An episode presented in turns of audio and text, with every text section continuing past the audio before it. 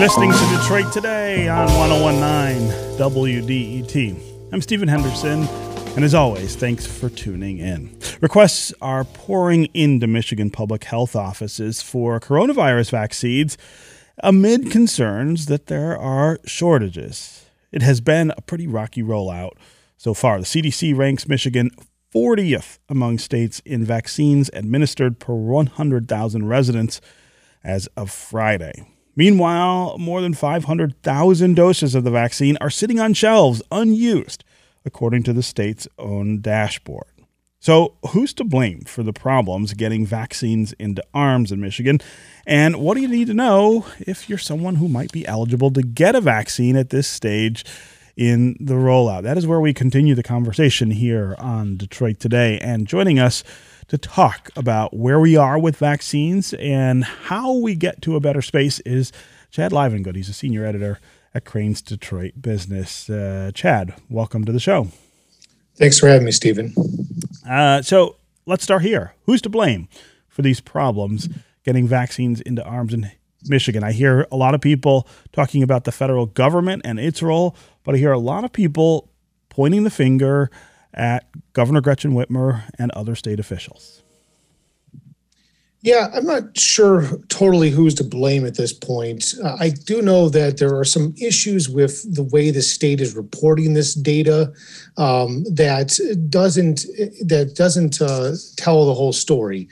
The state is reporting um, of a number of 725,000 total doses of vaccines distributed.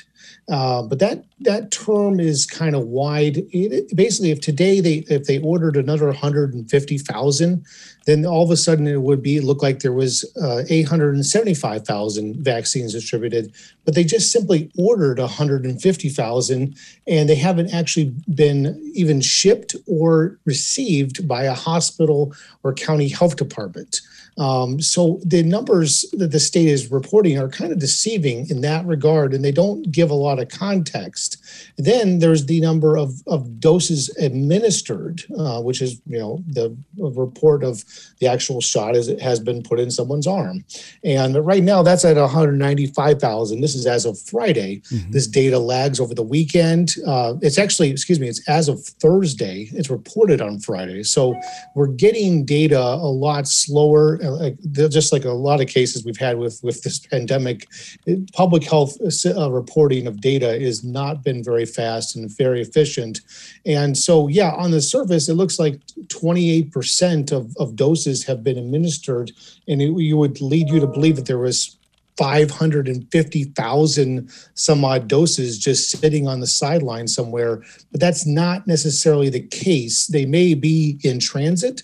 They may not even even have left the um, uh, the, the federal warehouse yet. And then there's a number of, of, of how many doses are going, and these doses are being split up uh, on a pro rata basis. So um, Wayne County Health Department somehow is getting just 975 uh, doses a week for the health department of Wayne County. So that doesn't count Detroit; they have their own health department.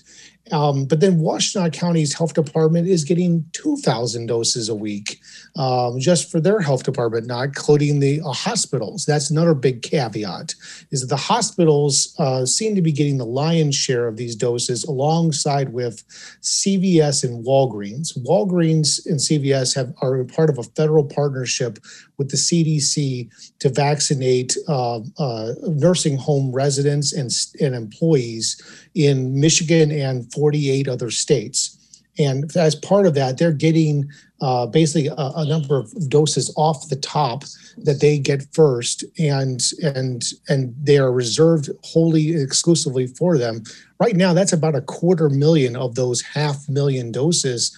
And as of Friday, CVS and Walgreens have reported fewer than 15,000 shots administered in the first 10 days of this of the rollout um, and and so th- that's that's that's giving a lot of cause for concern that that the, the nursing home vaccination program is going a lot slower than planned hmm. uh, at this rate of vaccination though how long can we expect this pandemic to continue to really affect our lives.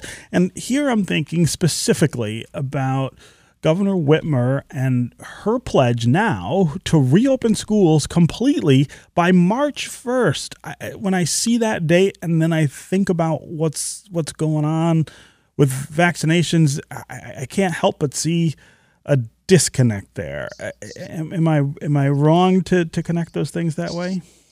No, you're right, Stephen. I mean, when I wrote a column last week about kind of raising the question why are teachers not being vaccinated right now, first priority. If you want this economy to function in any way that looks like normal, you have to get 1.5 million school children back in school. And in order to get that all those kids back in school 5 days a week, you need to have some confidence among the people who teach them and and, and clean their classrooms and serve them lunch uh, and and administer all the programs in schools to uh, feel like they, it's a safe place to work in. Uh, and and so, because uh, a lot of these decisions by school districts to go all virtual has been entirely driven by by the workforce. They just either the, the teachers uh, don't feel comfortable, or they have uh, you know have to juggle you know their own children at home, and so so that's one one reason a lot of schools have gone completely virtual, and because also parents have demanded it, and so that confidence level in in the the safety of, of being in school uh, with full capacity um, really can't be achieved until we vaccinate uh, the you know, 200,000 plus school employees out there. And so, what happened last week, I think this is going to be, we're going to have to watch this really closely. When the governor announced, yes, now teachers can get vaccinated, and so can daycare workers and police officers and prison guards, she also said um, uh, instead of just following the, the original schedule of 75 and older can get vaccinated, she opened it up to 65 and older. Well, 65 to 74 years old of age, that's about a million people in Michigan. Um, that is a huge number of people who just ran and rushed into line. And I heard from a lot of people with, with parents, grandparents, aunts, and uncles in their late 70s or 80s and even 90s who felt like their their their elders were being nudged out of out of place by a bunch of baby boomers who jumped into into the vaccine line last week. Um, and then you got the teachers who are still trying to get in line. Uh, I don't know how uh, in the world we're going to possibly get through all the teachers uh, by March 1st, it, it, much less a second shot. Uh, and that that that seems almost uh, impossible at this point, given the pace of, of the vaccinations. I use Washtenaw County. They put out a note today, Washtenaw County Health Department. They have 800, uh, or excuse me, 80,000 people that fall into this um, uh, um, um, matrix now that are eligible for the vaccine. That, that's teachers, that's that's senior citizens, uh, that's the whole works. That's that is that is um, uh, uh, more than a quarter of the population in Washtenaw County, uh, and so for for the teachers, the thirty some year old teacher to basically compete for that vaccine with that 65 66 year old uh, person um, that that that just adds a lot more pressure to the, to to to do that especially in our big urban counties mm. I'm talking with Chad Livengood. He's a senior editor at Crain's Detroit Business. We're talking about the vaccine rollout here in the state of Michigan. It's been pretty slow so far, and we rank pretty low among other states in terms of getting shots in arms. How do we move faster, and what's the holdup? What do we need to do differently? If you want to join the conversation, give us a call and tell us what questions you have about the vaccine rollout. Who do you blame for the slow pace with which we're getting people vaccinated? Also, give us a call and tell us if you're someone who's eligible for a shot already. I, am really curious what people know about where you're supposed to go. When are you supposed to go there? How does this whole process work? And is there effective communication taking place so that people who are eligible to get uh, these shots uh, know and know where they're supposed to do it? Also, give us a call and tell us if you think it's realistic to reopen schools completely by March 1st. Governor Whitmer says that is her goal. She really wants schools to be open by March 1st. But if you think about the slow pace of vaccines, it doesn't seem like we're on track to be able to do that safely. For instance, uh, all teachers would have to be vaccinated or should be vaccinated before we get there. That is not something that has happened so far. So, do you think we'll get to the idea of reopening schools completely by March 1st? Uh, or do you think we're in for a long second year of dealing with uh, the effects of COVID 19. As always, the number here on the phones is 313 577 1019. That's 313 577 1019. You can also go to the WDET Facebook page, put comments there, or go to Twitter and hashtag us, and we'll work you into the conversation. Let's go to Lola in Dearborn. Lola, welcome to the show. Stephen, how are you? I'm good. How are you? Uh, I, I'm doing fine. I think that people have to get used to being uncomfortable because they're going to be uncomfortable for a long, long time, mm. and they're going to have to get used to making their own decisions. Uh, in other words, whatever they did before, that life has changed. They're going to have to move on because things are different now. And the ones that were able to think, they're going to put their head on straight and ride forward. The ones that didn't, well, guess what? They're going to be uncomfortable for years to come, mm. and they might be uncomfortable for the rest of their life. Yeah, Lola, I, I, you know I think that's a very grounded way to think about this. That uh, the things that have changed, the so many things about our lives have changed in the last nine or ten months now, and uh, the the idea that we'll go back to normal on many of them, I think, is probably un, unrealistic. At the same time, I think there's a natural human instinct to long for that normalcy and to to believe, to really believe that uh, that it's possible. Uh, but but I, I, absolutely hear you that that some things uh, and maybe most things are going to be different from now on, not just until we get uh, until we get a, a vaccine. Uh, uh, Chad, if if people are eligible or think they're eligible to get the vaccine right now, uh, talk about who that is uh, and, and, what what people need to know about being able to get that vaccine. I, I have to say, if I were uh, eligible at this point, I don't think I am.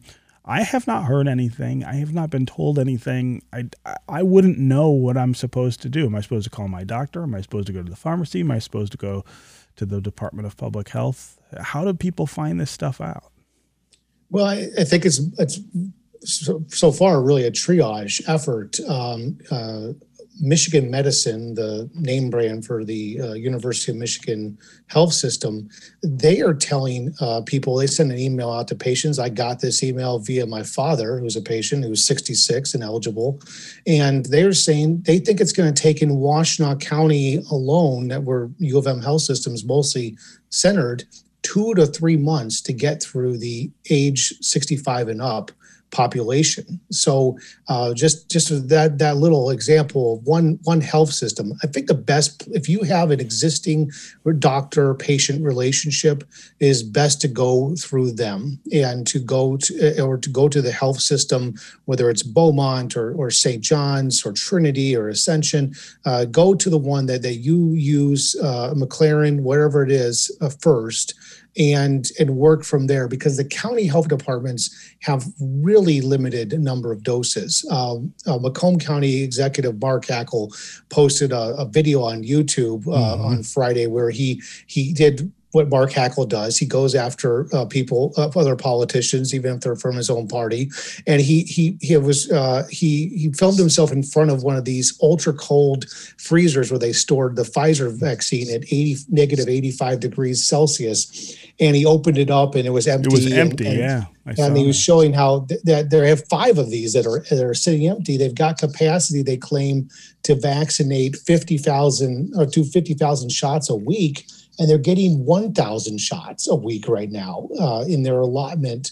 And then, then the you know the Whitmer administration says, look, this is the federal government. They, they are sending us so few doses that it whittles down to 975 in Wayne County and a thousand in Macomb County. Mm. I mean, and and and Hackel made a point that there's there's they, they estimate there's 300,000 people in Macomb County alone who fall into the either over age 65 or they are are still prioritized under what's known as 1A. They're a healthcare worker, whether it's in you know hospital settings or home healthcare or, or a doctor's office or they are um, a police officer, a firefighter, uh, some other type of frontline worker, uh, day daycare, work at work at a, um, at a, at a at a state prison. I mean, there's a, there's a whole that's that that new um, area of, of uh, range of people is pretty vast, and um, and it's it's going to vary across the state. I heard from someone in Ionia County that the week of of New Year's, cops in Ionia County were getting their vaccination shots ahead of schedule before the the governor announced cops could get them the, today.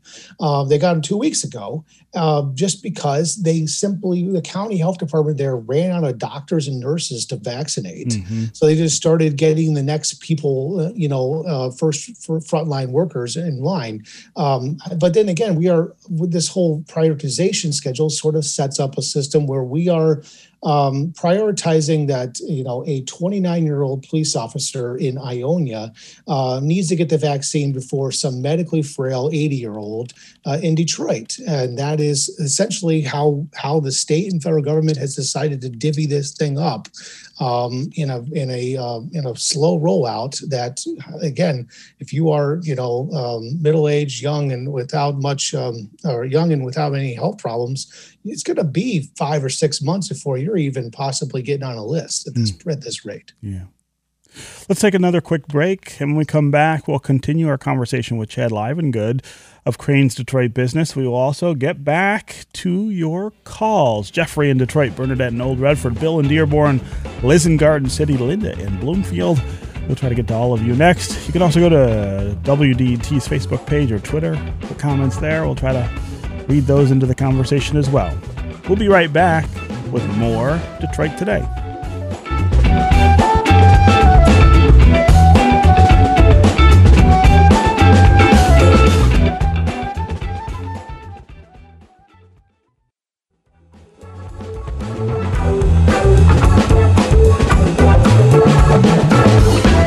Detroit Today. I'm Stephen Henderson, and as always, thanks for tuning. We're talking about vaccine rollout here in Michigan. Slow so far, but officials are trying to figure out how to speed it up. And the governor says she'd like to speed it up enough to make sure that we can completely reopen schools by March 1. Do you think that's realistic? Do you think that's smart? Or do you think uh, we really have to think a little harder about? Longer term changes to our lives because of COVID 19. As always, 313 577 1019 is the number here on the phones. Let's go to Bill in Dearborn. Bill, what's on your mind? Yeah, hi, Stephen. Uh, I uh, really appreciate that you're doing this topic in sure. the, the even handed way that you're doing it. Um, I, I actually wanted to ask about I've seen a distribution map that shows, like, state by state, what percentage of the vaccines have actually been distributed so far. Mm-hmm. And I've seen tremendous variation in that map. Like uh, it was done last week, but it was like 20% for Michigan and up to 65% for some states. And even New York was doing really well. The whole East Coast was doing really well. And so my question is just, what are those states doing differently than Michigan? Mm, great question. Good numbers. Great question, Bill. Chad, what what are other states who are way ahead of us on the list doing that we're not? You know, I know some states uh, started vaccinating or prioritized uh, teachers, right, with with uh, nurses and doctors and other healthcare workers. Um, I do know of some just some friends who say they got teachers already getting shots uh, or have been getting shots for the last two weeks in Indiana, uh, for example, is one. Um, but but the other the other issue that uh, I brought up earlier about the nursing home distribution, um, some of this is just infrastructure to get enough people to to do the administer the shot. There's there's not it's not as simple as just you know pulling the vial out and stick stabbing a needle in your in your hand. You got there's paperwork involved. There's a whole lot of uh, of just uh, you know the process that you have to go through in order to run one of these clinics, these mass clinics. And so uh, what the state did last week on Thursday, they asked the CDC, the Whitmer administration, asked the CDC for permission to let Meijer and Kroger pharmacies in on the the uh, work on the uh, nursing home uh, vaccinations and let them deploy uh, their their pharmacy staff. I'm told that Meijer offered this at some point and it just never went anywhere for whatever reason. Um, but you got these two companies that have vast infrastructure. Uh, you know, CVS and Walgreens certainly do as well. But you know, utilize more uh, of of the pharmacy know-how out there to to hold mass clinics inside schools uh, or or in nursing homes. Uh, you know, and and then then even the, the state is has deployed the National Guard in some limited uh, regard um, use. Basically, having National Guard people just do some of the, if they're not medically trained, they can at least still do some of the paperwork uh, and and have the actual medically trained nurse do the, you know, administer the shots. There seems to just be not enough of that uh, from the start, um, and, and that whether that falls on the federal government the state government. I'm not. I'm not going to cast blame here, but uh, but it certainly seems like there was not enough um, uh, infrastructure in place from a public health standpoint. I, you know, I kind of equated this to uh, this generation's storming of the beaches of Normandy, mm. and we weren't just not ready to uh, for D-Day here. Mm. Wow. Uh, let's go to Linda in Bloomfield. Linda, what's on your mind? Well, good morning. How are you? Good. How are you? Fantastic. Uh, I am 66, and I received an email last week saying that I was eligible for a vaccine okay. and that I needed to uh, make an appointment through my Beaumont chart.